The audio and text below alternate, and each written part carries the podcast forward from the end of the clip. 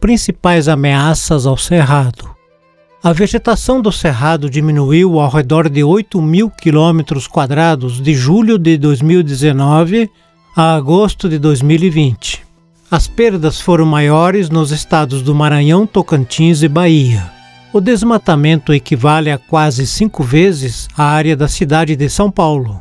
As principais ameaças ao cerrado ocorrem pela expansão da fronteira agrícola, principalmente nos estados do Maranhão, Piauí e Bahia. O Cerrado é conhecido como a caixa d'água do Brasil, por seu enorme potencial de coletar e armazenar água. O Cerrado já tem seus primeiros refugiados pela água. Populações que começaram a migrar porque os riachos que serviam suas comunidades de origem simplesmente secaram.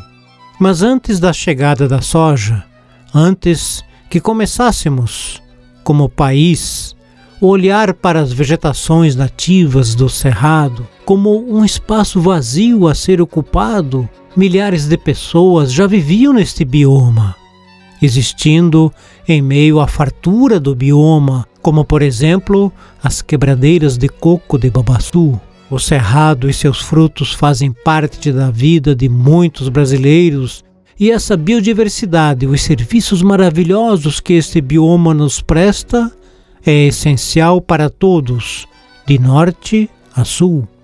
Em contrapartida, é um dos biomas mais ameaçados. Já desmatamos mais de 50% do cerrado brasileiro. O avanço da destruição no bioma vem sendo, inclusive, mais rápido que o avanço sobre a Amazônia. Isso é muito preocupante e é preciso entender suas causas e as alternativas a tanta devastação. Precisamos olhar com mais atenção para este bioma, o cerrado.